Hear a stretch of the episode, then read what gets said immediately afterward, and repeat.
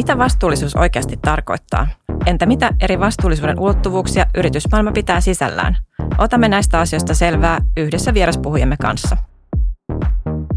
Tervetuloa Ilmiöitä oikeudesta podcastiin. Tänään kanssani studiossa on SRVn kehitysjohtaja Miimo Airaksinen. Lämpimästi tervetuloa. Kiitos. Tässä jaksossa on tarkoitus syventyä yrityksen vastuullisuuteen ja CSRD-direktiivin mukaiseen vastuullisuusraportointiin. Mutta ennen sitä kiinnostaisi vähän kuulla sinusta, Miimu, eli kertoisitko vähän lyhyesti itsestäsi, urastasi ja miten olet päätynyt nykyiseen, nykyiseen tehtävääsi? Joo, kiitoksia. Mä oon tosiaan nykyisin SRVllä vastaan meidän elinkaariviisasta strategiasta ja kehittämisestä. Ja tämä on tietysti ollut mun oikeastaan sellainen punainen lanka koko ajan mun, mun urallani. Et mä oon aloittanut ihan äh, urani tuolta optiplaanista ja siellä suunnittelussa ja, ja, ja tota noin, niin hyvin paljon tehnyt niin kuin asumisen kehittämistä ja energiatehokkuutta ja – ja sitä kautta sitten siirtynyt VTTlle tutkimusprofessoriksi ja siellä sitten proffan hommissa niin kehitettiin myös näitä vastuullisia erityisesti kaupunkikehittämistä, miten me tehdään tehokkaita kaupunkeja ja älykkäitä kaupunkeja ja ja sitten Rillissä toimitusjohtajana vedin myös sielläkin sitä, että miten me tehdään parempaa rakennettua ympäristöä sitä vastuullisuutta. Ja nyt sitten SRVllä tosi kiva viedä näitä lankoja oikein niin kuin käytäntöön ja rakentamiseen. Kuulostaa siltä, että vastuullisuusasiat ovat kuuluneet työnkuvasi hyvinkin pitkään. Onko joku tietty hetki, jolloin ne tavallaan nousevat siihen, siihen omaan urasi keskeiseen asemaan? No varmaan sille, että vastuullisuus, erityisesti ympäristöpuoli on ollut koko aika mulla semmoinen niin kuin kantava teema ja nyt sitten niin kuin tavallaan viime aikoina erityisesti myös nämä muut vastuullisuuden osa-alueet, eli, eli se vastuullinen hallinto ja, ja sosiaalinen vastuullisuus noussut niin kuin entistä tärkeämmäksi. Juuri näin.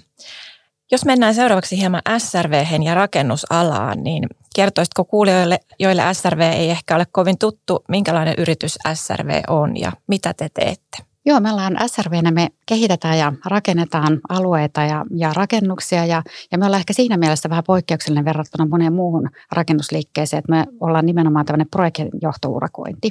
Eli meillä ei ole omia työmiehiä, vaan me nimenomaan manageroidaan sitä projektia ja katsotaan sitä sitä kokonaisuutta. Ja, ja toinen ehkä, missä me myös poiketaan perinteisestä rakennusliikkeestä on se, että, että meillä on iso talotekniikka- ja energiayksikkö, 80 ihmistä suurin piirtein siinä ja, ja me katsotaan hyvin pitkälle myös rakennuksia, jäädään sinne rakennuksiin niiden elinkaaren aikana, jopa, jopa 20 vuotta sitten katsotaan, että rakennukset toimii ja käyttäytyy niin kuin on suunniteltu. Rakennusalasta on nyt julkisuudessa puhuttu aika paljon viime aikoina johtuen taloudenkin nykyisestä tilanteesta. Mutta mitä, mitä alalle kuuluu tällä hetkellä? No vastuullisuus on tietysti niin kuin tällä hetkellä tosi, tosi kovassa ja, ja tota, vaikka ra- asuntorakentaminen tällä hetkellä juuri ehkä, ehkä onkin niin kuin vähän niin kuin maa, maisin, maassa, mutta, mutta samaan aikaan toimintella rakentaminen on erittäin, erittäin hyvässä nousussa. Että meidän tilauskirjat esimerkiksi tällä hetkellä on, on suuremmat kuin, kuin vuosi sitten. Eli siinä mielessä tavalla niin kuin kuuluu, kuuluu monin tavoin oikein hyvä ja vastuullisuus on selkeästi noussut alan agendalle. Viittasitkin tuohon rakennusalan rooliin vastuullisuudessa, niin, niin miten näet sen, kun mietitään yhteiskuntavastuuta ja ympäristövastuuta yleisesti? Rakennusalan rooli on todella iso, että, että investoinneistaan 60 prosenttia meillä Suomessa menee rakentamiseen, talorakentamiseen ja infraan. Että se on siinä mielessä niin kuin erittäin niin kuin merkittävä. Sitten me käytetään paljon energiaa, 30 prosenttia suurin piirtein, saman verran tuotetaan päästöjä. Ja sitten kaikkein tärkeintä, niin me käytetään materiaaleja reilu kolmannes. Ja tämä on niin kuin enemmän kuin mikään muu teollisuuden ala. Ja kertoo siitä tavallaan, että meillä on hirveän paljon vaikutusta siihen ympäristöön, myös luontokadosta. Suurin piirtein puolet tulee rakentamisesta ja, ja maankäytöstä sitä kautta. Eli siinä mielessä meillä on iso vaikuttavuus ja samaan aikaan myös kaikki ne teot, mitä me pystytään tekemään paremmin, niin niillä on myös iso vaikuttavuus siihen, että maailma muuttuu paremmaksi paikaksi. Kuulostaa siltä, että rakennusalalla on paitsi vaikuttavuus myös sitten tavallaan iso vastuu tästä vastuullisuuskehityksestä. Jos mennään seuraavaksi hieman siihen vastuullisuuteen nimenomaan SRV-näkökulmasta, niin miten se näkyy teillä päivittäisessä toiminnassa? No ihan päivittäisessä toiminnassa hyvin paljon siis ihan työturvallisuudessa. Meillä on työturvallisuus erittäin tärkeä. Työmaiden ympäristöasiat, ne on todella, todella tärkeitä asioita, laatuasiat, meidän työntekijöiden työvireet, meillä on hyvä tehdä töitä, me huolehditaan kaikista, myös niistä, niistä meidän kumppaneista, joiden kanssa me tehdään työtä. Että ne on ihan, ihan tämmöistä niin päivittäistä johtamista. Samaan aikaan me mietitään myös paljon sitä, että miten, miten nykyisessä työelämässä lapsiperheen arki sujuu ja miten me otetaan se huomioon meidän joustavissa työolosuhteissa ja, ja tarjotaan erilaisia vaihtoehtoja työntekoon, niin tämän tyyppisiä asioita myös. Ja sitten tietysti hirveän tärkeänä meidän asiakkaiden kanssa – tehtävällä yhteistyöllä niin, että me kysytään meidän asiakkailta, minkälaisia tarpeita heillä on ja, ja ymmärretään sitä pitkäjänteisyyttä. Ja tämä on tietysti meille erityisen niin kuin tärkeää, koska kun me rakennetaan niitä rakennuksia, ne on hirveän pitkäikäisiä. Ne on toivottavasti siellä 100 vuotta tai 200 vuotta pystyssä. Ja sen takia on tärkeää, että me mietitään sitä pitkää elinkaarta ja sitä, että ne rakennukset on kestäviä pitkälle tulevaisuuteen. Aivan. Jos vähän katsotaan sitten vastuullisraportointia, niin siinähän keskeisenä asiana on heti alussa niin, miettiä niin sanottua kaksoisolennaisuutta, eli arvioida yhtiön todellisia tai mahdollisia vaikutuksia ympäristöön, yhteiskuntaan, ihmisoikeuksiin, hallintotapaan ja sitten toisaalta sitä, mikä vaikutus kestävyysseikoilla on yrityksen toimintaan, eli mitä riskejä ja mahdollisuuksia sieltä löytyy tähän liittyy myös keskeisesti arvoketjujen tunnistaminen ja sidosryhmän määrittely. Kun olette näitä arvoketjuja ne pohtineet, niin, niin mitkä siinä on ollut niin isoimmat opit, koska sehän on aika laaja kokonaisuus miettiä, että mistä ne arvoketjut tulee. Joo, toi on ihan totta ja me ollaan ehkä niin kuin rakennusalalla erityisesti semmoinen toimija, jossa meidän arvoketjut on pitkiä ja, ja me hankitaan materiaaleja ja, ja hankitaan laitteita ja tavallaan se näkyvyys sinne pitkälle arvoketjuun, niin se on niin kuin – se on todella tärkeää ja se on samaan aikaan myös erittäin niin kuin haastavaa. Ja tämä on tietysti meillä, meillä kaikilla alan toimijoilla yhteinen semmoinen niin kuin ponnistus, että se on semmoinen niin kuin tärkeä asia. Sitten samaan aikaan, kun me tehtiin tuota analyysiä, niin oli itse asiassa hirveän – niin kuin ihana huomata sitä, että kun me kysyttiin meidän sidosryhmiltä myös, että mitä he näkevät tärkeäksi, siis tietysti mietittiin itse, että mikä on meidän liiketoiminnalle oleellista ja tärkeää, niin, niin me huomattiin, että hyvin paljon, hyvin samantyyppisesti me ajatellaan itse asiassa nousi niitä samoja asioita. Että se oli jotenkin myös aika ihanaa huomata, että, että ei pelkästään me itse ajatella, vaan myös meidän sidosryhmät ovat hyvin samansuuntaisesti miettivät asioita ja näkevät tärkeysjärjestyksessä. Ja mainitsitkin tuossa tämän sidosryhmäsanan, joka on, on aika keskeinen siinä. Ja tuossa kun katsottiin SRV ja SRV-vastuullisuutta, niin, niin huomattiin, että te olette erityisesti huomioinut muun muassa nuoret sidosryhmänä. Ja teillä on tämmöinen mielenkiintoinen nuorisopaneeli, jossa nuoret pääsee mukaan kehittämään näitä rakennettuja ympäristöjä. kertoisitko vähän siitä paneelin toiminnasta käytännöstä ja mitä ehkä ajatuksia ja ideoita sen paneelin kautta on teille tullut? Joo, siis se on aivan ihana se nuorisopaneeli. Meillä on tämmöinen tosiaan niin kuin vapaaehtoisia nuoreja, jotka, tota, joilta me kysytään sitä aina semmoisia niin kuin päivän polttavia asioita ja toisaalta pitkäkantoisia asioita, että mitkä nuorille on tärkeää ja miten he näkevät sen rakennetun ympäristön ja, ja minkälaisia asioita sieltä nousee. Ja nämä on tietysti meille rakentajina todella tärkeää, koska ne rakennukset on noin pitkäikäisiä, että heillehän me oikeastaan rakennetaan tai oikeastaan sille syntymättömälle sukupolvelle. Ja, ja tota, täältä tulee hirveän hyviä ajatuksia. Meillä on tullut paljon ajatuksia palveluiden tuomisesta, paljon ajatuksia siitä, että minkälaisia saavutettavuuksia, myös siitä, että minkä tyyppisiä yhteistiloja esimerkiksi rakennuksiin halutaan, ihania ideoita koulutilojen viikonloppukäytöistä ja, ja, ja siitä, että miten meidän kannattaa ehkä jaotella tiloja. Ja me ollaan tehty meidän rakennusten suunnitelmiin muutoksia perustuen juuri näistä, näistä tota, tosi kivoista ideoista, mitä me ollaan saatu. Siellä on aivan upeita, tota, noin, hienoja innovaatioita, mitä nämä nuoret meidän kanssa kertoo. Se on hienoa, että nuoret otetaan huomioon, kuten sanoit, niin hehän sitten niiden rakennettujen ympäristöjen kanssa pitempään tulevat elämään ja pääsevät sitten kertomaan näkemyksiään teille. Jos jatketaan vielä noista sidosryhmistä vähän, niin mitä vaatimuksia tai mitä keskustelun aiheita nousee esille, kun juttelette vastuullisuudesta näiden sidosryhmien kanssa, esimerkiksi sijoittajien kanssa? Mitkä on sellaisia isoja teemoja siellä. Joo, sijoittajien kanssa on, on tota noin, hirveän itse asiassa hedelmällisiä keskusteluita. Me käydään siellä ja, ja tota, siellä tietysti niin kuin nousee hyvin voimakkaasti ympäristövastuullisuus. Se, että, että minkälaisia raaka-aineita, minkälaisia materiaaleja me käytetään meidän rakennuksissa. Me huomataan selkeästi, että kestävät vähäpäästöiset materiaalit ovat, ovat hyvin niin kuin haluttuja puu materiaalina nousee, nousee myös selkeästi. Puulla on myös semmoinen hauska ominaisuus, että se myös koetaan usein niin kuin esimerkiksi sisämateriaalina viihtyisäksi ja, ja sitä kautta niin kuin houkuttelevaksi. Toinen selkeä, mitä, mitä sijoittajan kanssa keskustellaan myös se tavallaan se pitkä elinkaari, miten se käytön aikainen energiankulutus ja, ja käytön aikaiset muut päästöt esimerkiksi ja, ja korjaaminen, miten se on ennustettavissa, miten se pystytään minimoimaan niin, että se on niin kuin hyvä sijoitus, säilyttää arvonsa. Nämä on semmoisia niin keskeisiä, mitä me kysytään. Ja sitten tietysti se muuntojoustavuus siinä rakennuksessa, eli että kun se kerran rakennetaan, että se muuntuu moneen käyttöön, koska se on ihan varmaa, että, että muutos, on, muutos on varmaa tulevaisuudessa. Eli että pystytään tekemään niitä, niitä erilaisiin, erilaisiin työtiloihin, pystytään muuntelemaan erilaisia käyttötarkoituksia, niin nämä on selkeitä, selkeitä tota noin, asioita, jotka nousee meille hirveän usein. Mielenkiintoista varmaan tosiaan tuo, että muutos on se ainut, mikä on pysyvää, niin siihen on hyvä, hyvä varautua.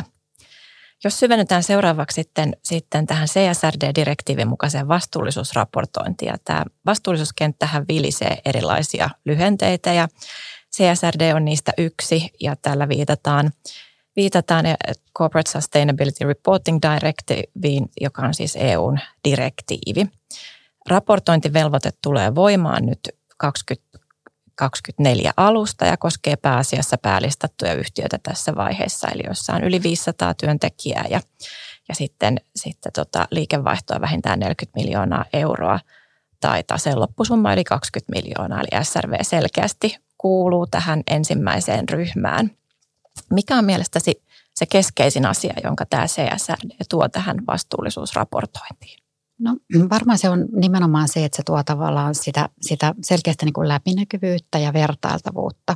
Et siinä mielessähän tämä, tavallaan tämä kestävyysraportointi ei meille ole mitään uutta, että, että mehän ollaan GRIin mukaisesti raportoinut, jossa on itse asiassa hyvin paljon samantyyppisiä indikaattoreita kuin nyt tässä CSRDn mukaisestikin raportoitavassa, että et, et, tota, totta kai vähän täydentyjä ja, ja pieniä variaatioita, mutta et, et siinä mielessä tavallaan semmoista niin kuin massiivista muutosta ei tule. Mutta se, mikä on hirveän kiva, että me saadaan nyt semmoista kehikkoa ja, ja sijoittajan on tietysti helpompi sit vertailla erilaisia yhtiöitä ja se, tuo, se on niin kuin hyvä asia, että saadaan läpinäkyvyyttä ja vertailtavuutta.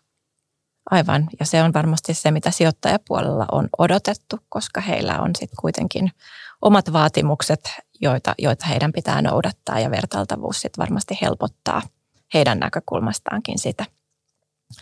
No tämä sääntelyn määrähän on suuri ja sitä tulee jatkuvasti lisää uusia hankkeita on tulossa ja se vaatii yrityksiltä tietysti paljon resursseja ja, ja nimenomaan sellaisia resursseja, joilla on se osaaminen näiden asioiden, asioiden kanssa toimimista.